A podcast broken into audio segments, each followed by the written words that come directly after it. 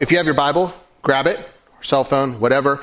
Turn to Luke chapter 18. We're going to continue on our sermon series here.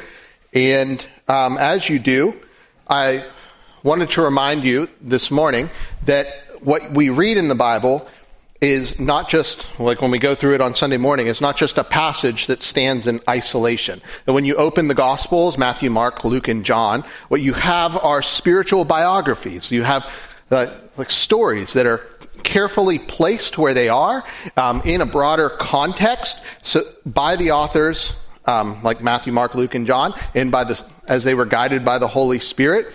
And they're they're meant to show us something. And so when we look at a passage on Sunday morning, it's really easy to see it just on its own. But this morning, and perhaps in this chapter of Luke, I'm feeling the kind of interconnectedness of everything in the Gospel of Luke. So we're going to actually begin where we started last week because when we have these stories, these gospel accounts, they are usually connected to something that happened previously. And sometimes they fit in both places. So I have this like illustration here of like a chain and this chain, so you see like this is just chapter 18 verses 1 through 14, you kind of need 15 to 17 to understand what happens in verses 1 to 14. Does that make sense? Well, you also need 15 to 17 to understand what happens in verses 18 to 30. And, and so forth with verses 31 to 34. It kind of fits in both places. And so we're going to actually back up. And you might say, Don, this is great. Why are you telling me this? Well, I'm telling you this for two reasons. One, I want you to understand why we're looking at a passage we looked at last week once again, and because I want you to understand that when you read your Bible in the morning or whenever you read it, you're looking at passages that fit in a context. And to, we can't always understand what's happening here until we understand what happens before it or afterwards. So with that, we're going to look at Luke chapter 18. We're going to start back in verse 15, which is where we ended last week if you were here.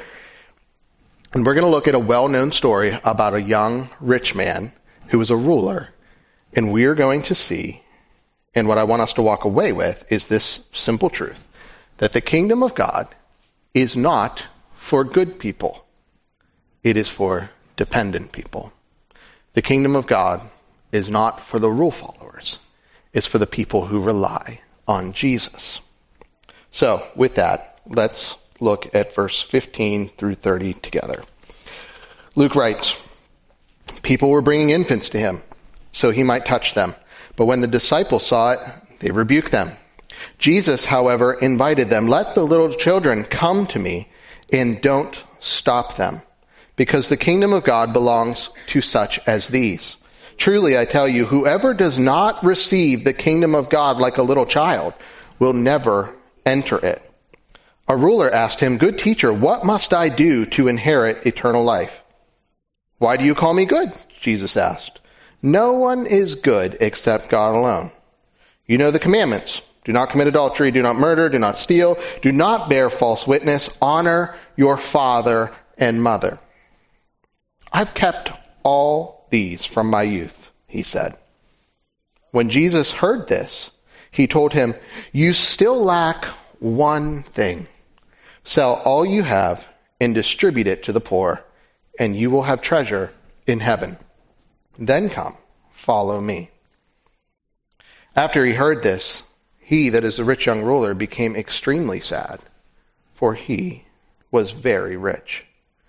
Seeing that he became sad, Jesus said, How hard it is for those who have wealth to enter the kingdom of God, for it is easier for a camel to go through the eye of a needle than for a rich person to enter the kingdom of God.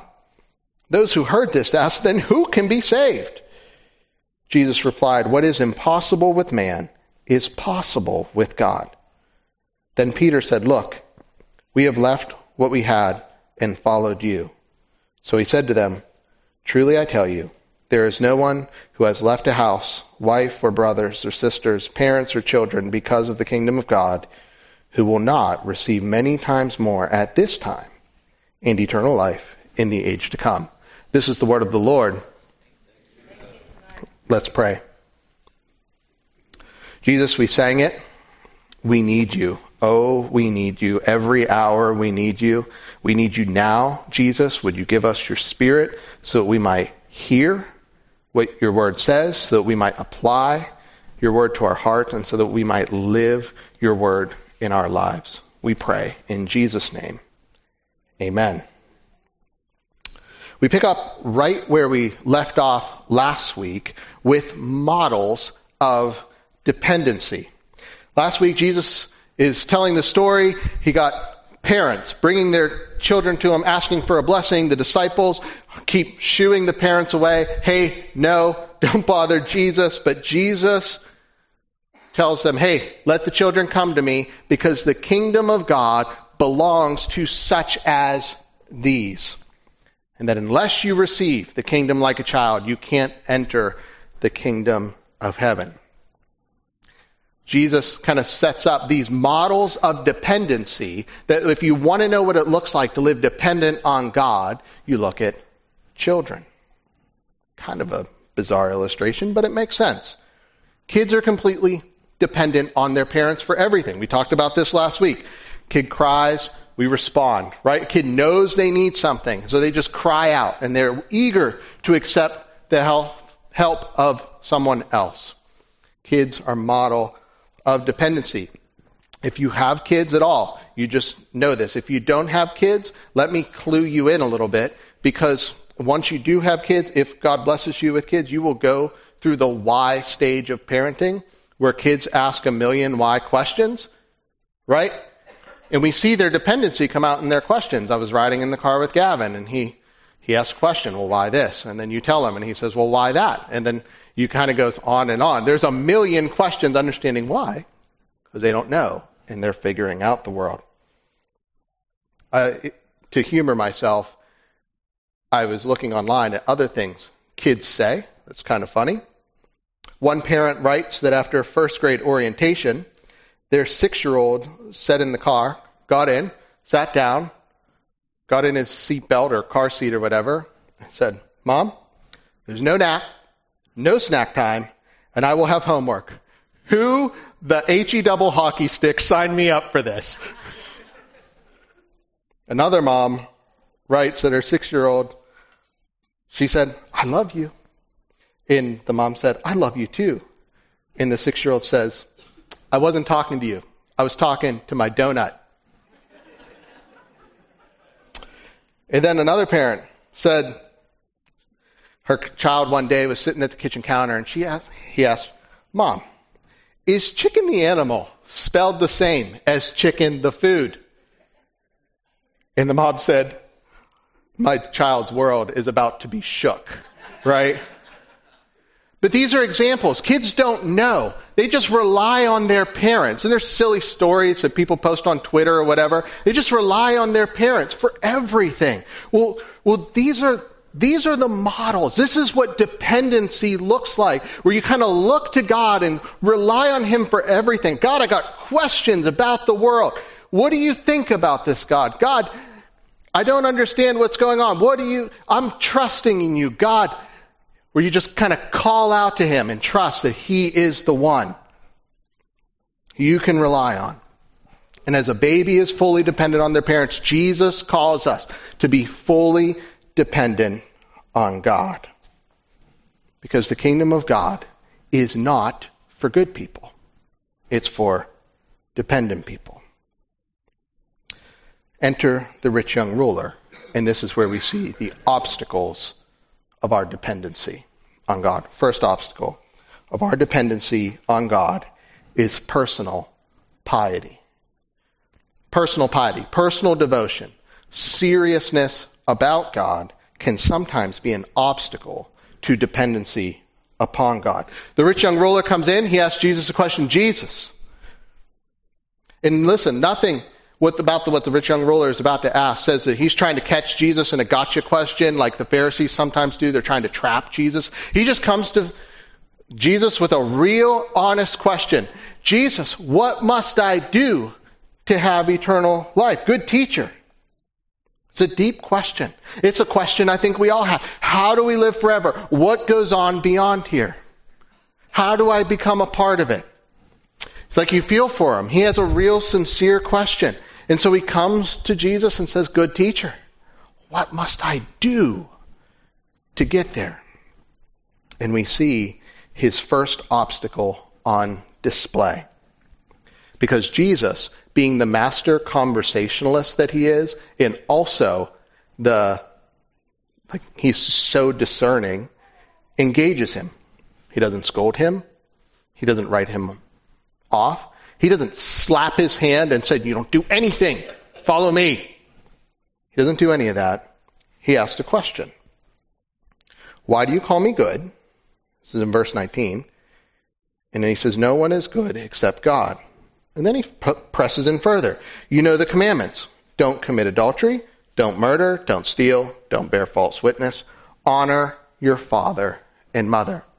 And just to note, if you know God's law, the Old Testament Ten Commandments, the first four are about how we relate to God. That's like, have no other gods before me, no idols, don't um, remember the Sabbath to keep it holy. Don't take the Lord's name in vain. In the second table of the law, the second half of the law is all of this horizontal relationship stuff, where we have like don't steal, don't murder, don't commit adultery, don't covet, so forth and so on. Jesus uses all of these and he directs them at this young ruler and says, hey, you know the commandments.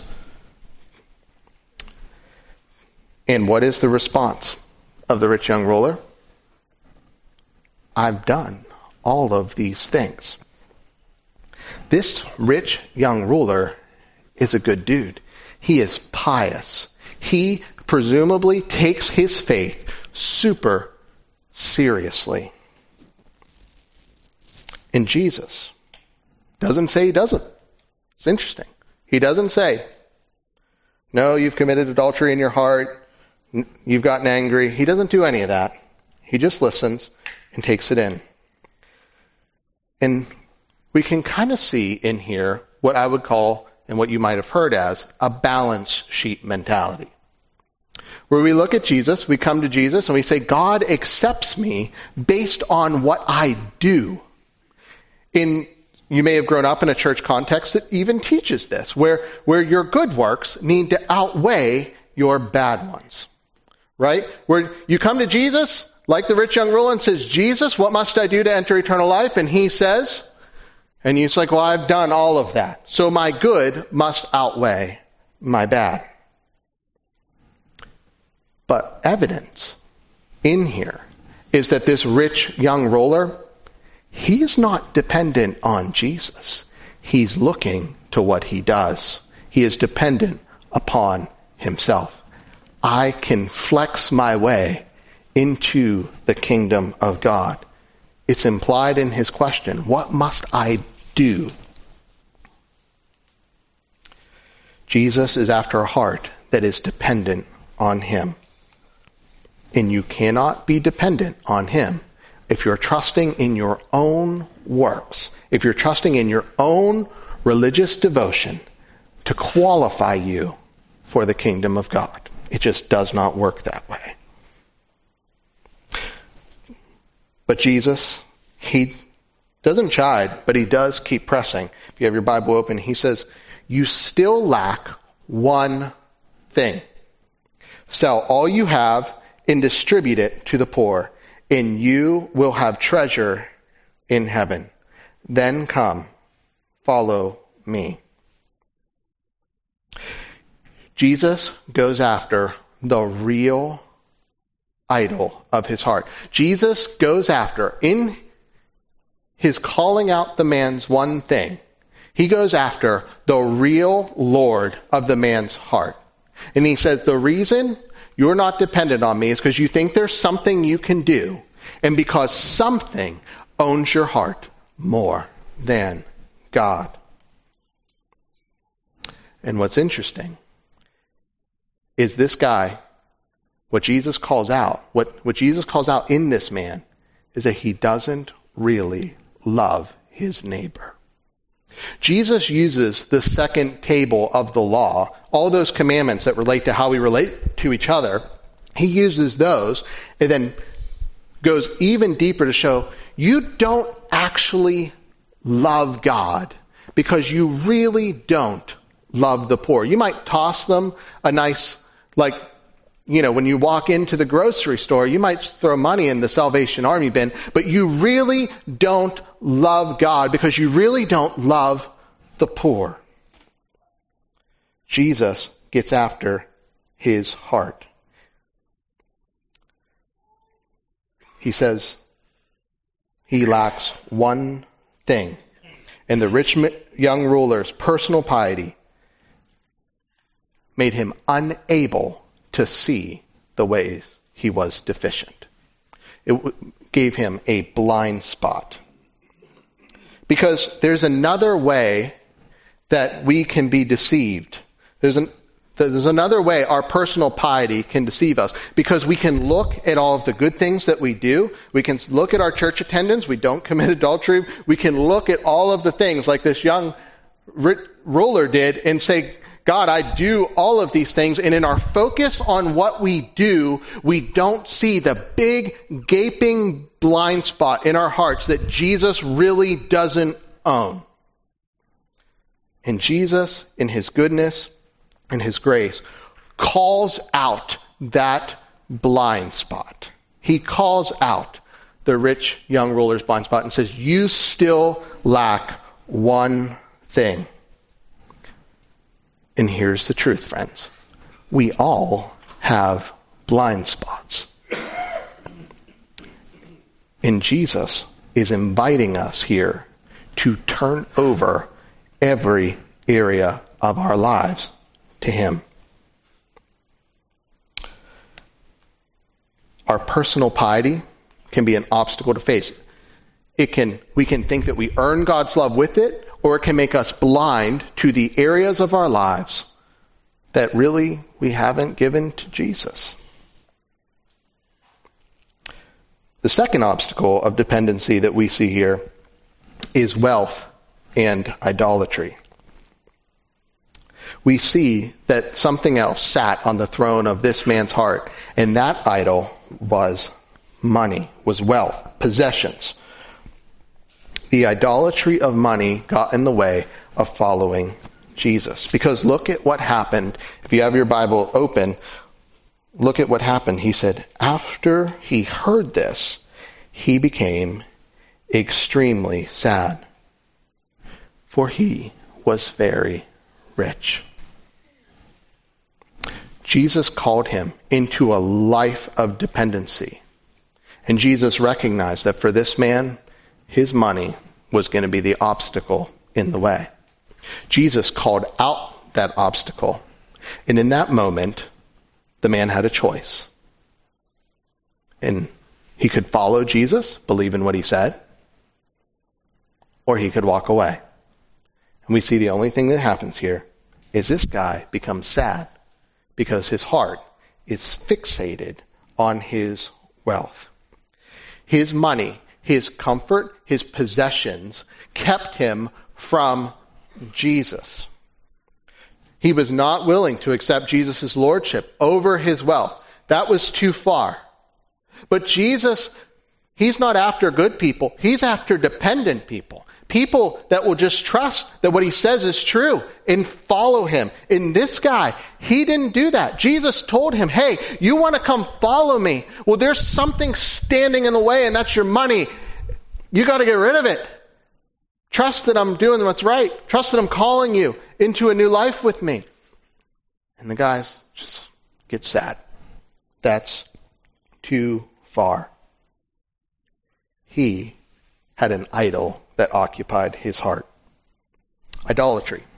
It's a church word that basically means elevating yourself or something else to godlike status in your heart so that you end up living for it or elevating something in a place above God. It's a good thing turned into a God thing. Right? It's a good thing that we elevate and take out of order.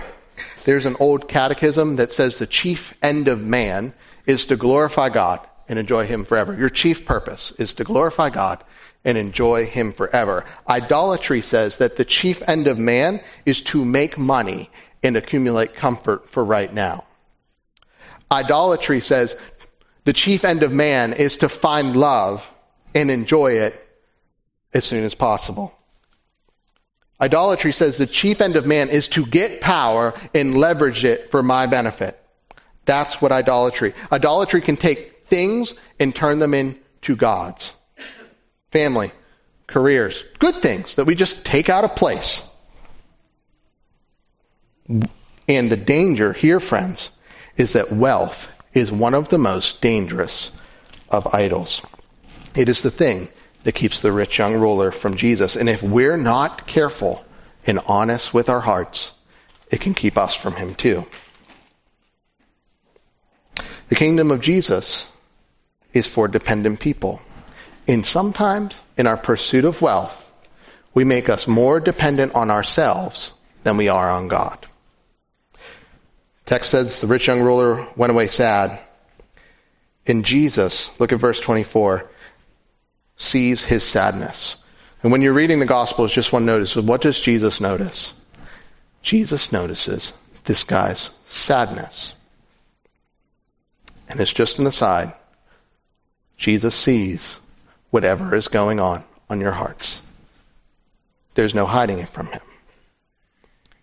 In this rich man, he said, seeing that he became sad, Jesus says, how hard it is for those who have wealth to enter the kingdom of God. Some scholars believe that Jesus actually entered his own sadness when he saw the sadness of the rich young ruler and says how hard it is. Like he, he's pleading. It's so hard for a rich person to enter the kingdom of God. And then he says it's easier for a camel to go through the eye of a needle than for a rich person to enter the kingdom of God. And if you're sitting here thinking, well, the eye of a needle is pretty small, a camel's pretty big, that's not possible. That's exactly what Jesus wants you to say. And it's a big warning that we all need to hear. That wealth can be an idol that keeps us from God, that we can live for it instead of remaining dependent on Jesus. And it's impossible, Jesus says, for them to be saved. And if this is making you squirm a little, the people in the audience thought, thought the same thing. They said, well then Jesus, who can be saved? Because up until this point, we've encountered rich people that were really awful. They were awful people. They, they were people who like screwed over their neighbors. They became tax collectors for Rome. Most of the rich people we've encountered so far have been terrible people. But we finally get to the rich young ruler and we have a guy who's not terrible. In fact, he's super religious. He goes to church all the time. He's faithful to his wife. He has a great family. And he, he doesn't lie. He doesn't bear false witness. He is morally upright. And so he, and he's loaded. And so if you're in the culture at the time, you're thinking, look at that guy. That guy has a favor of God upon him. He has all this money and God has rewarded him for what he has done. Truly, he is blessed by God because God sees his personal piety and he's rewarding him. And Jesus comes along and says, hey, he's not in the kingdom. In fact, he is far from the kingdom. In fact, it's impossible for someone who's rich to enter the kingdom. And you're like, well, what the heck, Jesus? Who can be saved then? And Jesus says, and he offers a word of comfort, thank God, that what's impossible for man to do is not impossible with God. His riches made him dependent on himself. But Jesus, God is the one who can save even the wealthy. Even those who have put other things before God, God can save them. Because that's what God does. In the kingdom isn't for good people. It's for dependent people. We live in a culture that values rugged individualism. Live free or die. We value autonomy, personal security, not needing anybody's help.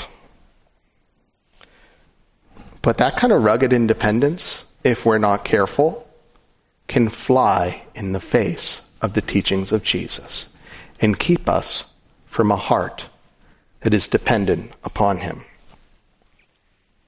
The kingdom isn't for good people. It's not for people that have it all together. It's for dependent people. People who know they need Jesus. The people at the time asked who can get in.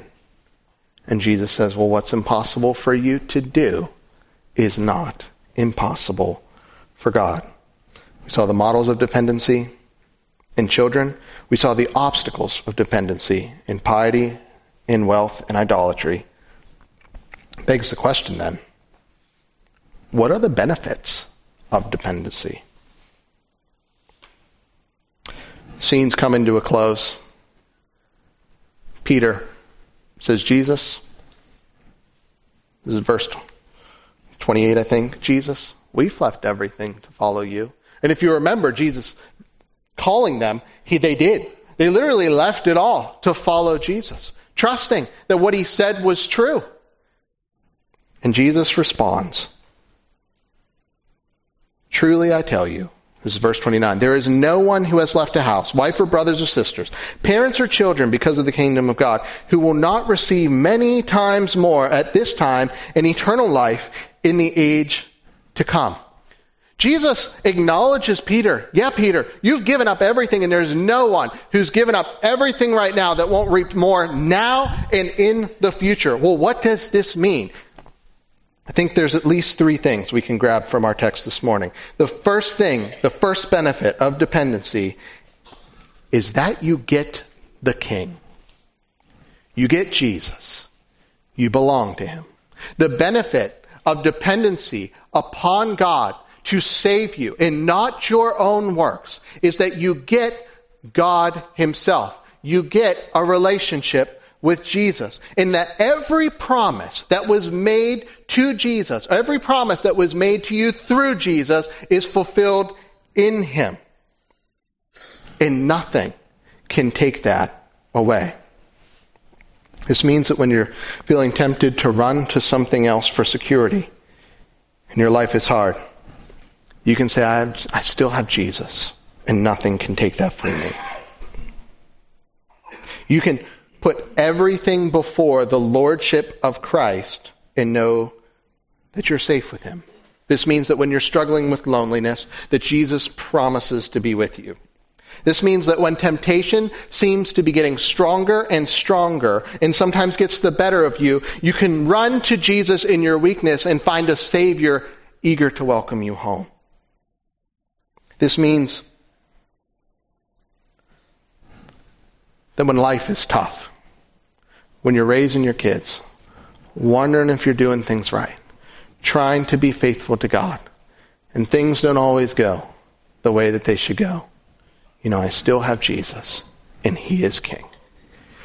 Jesus offers a level of personal security that no wealth can offer, no comfort can attain. Jesus offers himself and his kingship over the highs and lows, the ups and downs of your life.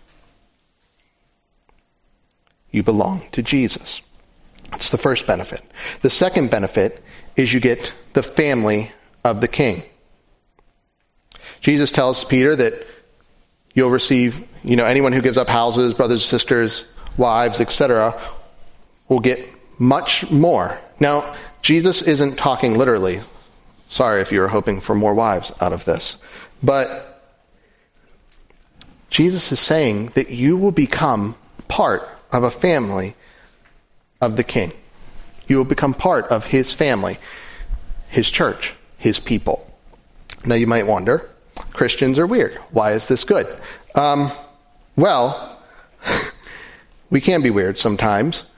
And I'll say that when you have the family of the king, that when you belong to Christ's people, what you are supposed to have in them is a place, is a people that you can count on in every station of life.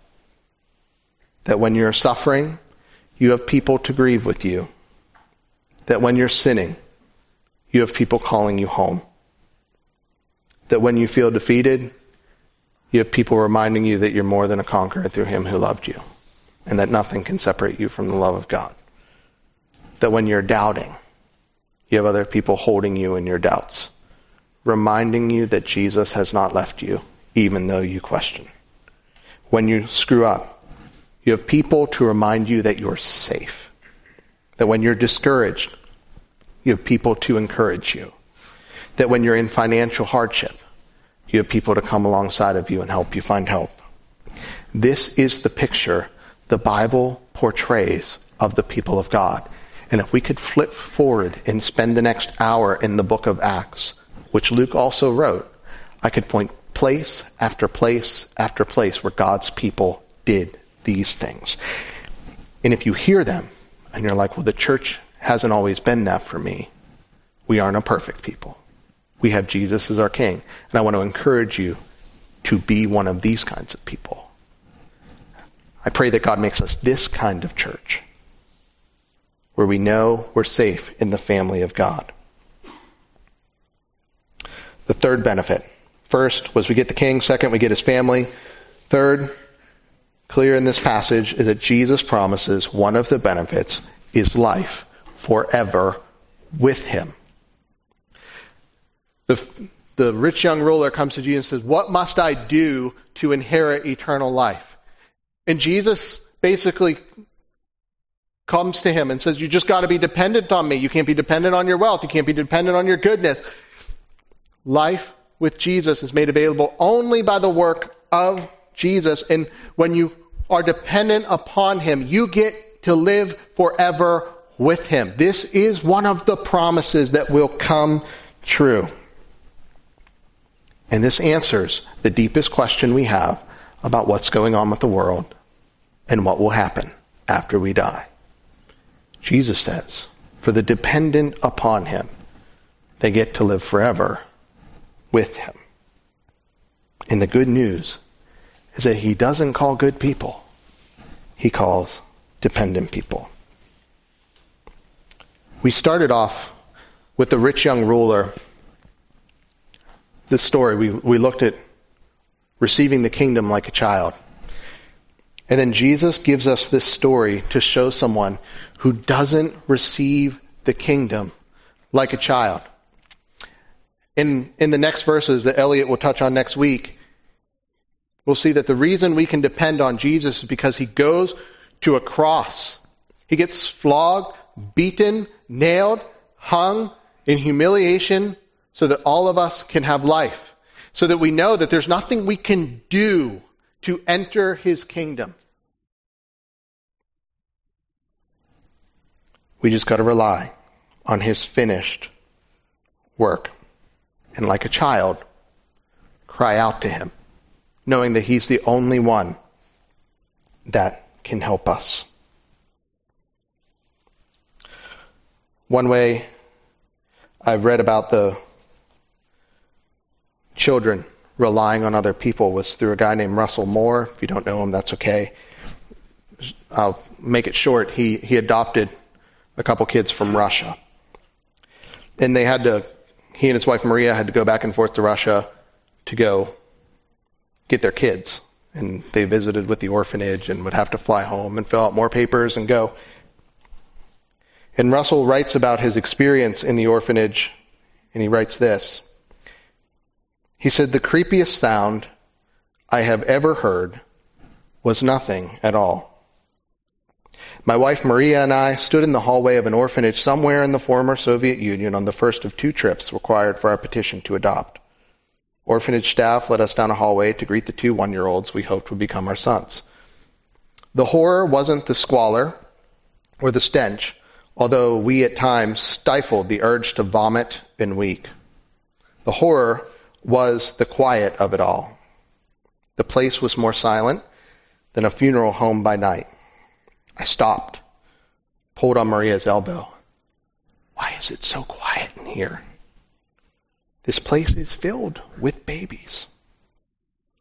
Both of us compared the stillness with the buzz and the punctuated squeals that came from our church nursery back home. But here, if we listened carefully enough, we could hear babies rocking themselves back and forth, the crib slats gently bumping against the walls. These children didn't cry because infants eventually learn to stop crying if no one ever responds to their calls for food, for comfort, or for love. No one ever responded to these children, and so they stopped. Dr. Moore describes how they would go into the, the uh, orphanage and, and read to them and spend time with their, their kids before they would leave for the day. And they'd have to go home and wait for paperwork to clear. And on one of those last visits, he writes, after hugging and kissing their boys, we walked out into the quiet hallway, and Maria shook with tears. And that's when we heard the scream. Little Benjamin fell back in his crib and let out a guttural yell. It seemed he knew, maybe for the first time, that he would be heard. Friends, this is a picture of the dependency of a child that the rich young ruler didn't have. Benjamin screamed out because he knew there was someone who could take care of him someone to bring him home. And Jesus comes and we just have to cry out, Jesus, Master, have pity on me. And we can be certain that he will. That is the hope of the gospel. So friends, if Jesus came to you today and said, and you came, Jesus, what is that one thing in my life that I need to lay at your feet? You can call out to him, Jesus, Master, have pity on me and know that he will save you. I would challenge you to identify, look at that, look at your life and say, what am I holding? What if, if I were the rich young ruler having a conversation with Jesus? Would he say, you still lack this one thing? I'm not Lord over this area. And give that to him. To cry out like a baby does and know that he will bring you home. The kingdom isn't for good people. It's for dependent people. We declare this dependency on the finished work of Jesus every week at River of Grace. Every week we take communion, symbols of what he did for us, reminders that there's nothing in our hands we bring, simply to the cross we cling. It's a reminder that we cannot accomplish our own salvation, but are dependent, wholly dependent on the life and death and resurrection of Jesus. On the night that Jesus was betrayed, our Lord Jesus took bread, and when he had given thanks, he broke it, gave it to, to his disciples, saying, Take, eat. This is my body, which is given for you. Do this in remembrance of me. Likewise, after supper, Jesus took a cup of wine. And when he had given thanks, he gave it to them and said, Drink this, all of you, for this is the blood of the new covenant, which is shed for you and for many for the forgiveness of sins. Whenever you drink it, drink it in remembrance of me. If you're here this morning and you're not a Christian, I would encourage you not to take communion. It's for those who are about Jesus, who have declared their dependency on his work. And I would plead with you to place your faith in him. And if you want to know how to do that, want to know how to follow him, see me, see David, see one of the pastors after the service. I'm going to pray and then you can come forward, take a piece of bread, take a cup, and you can take communion as you're ready. Let's pray.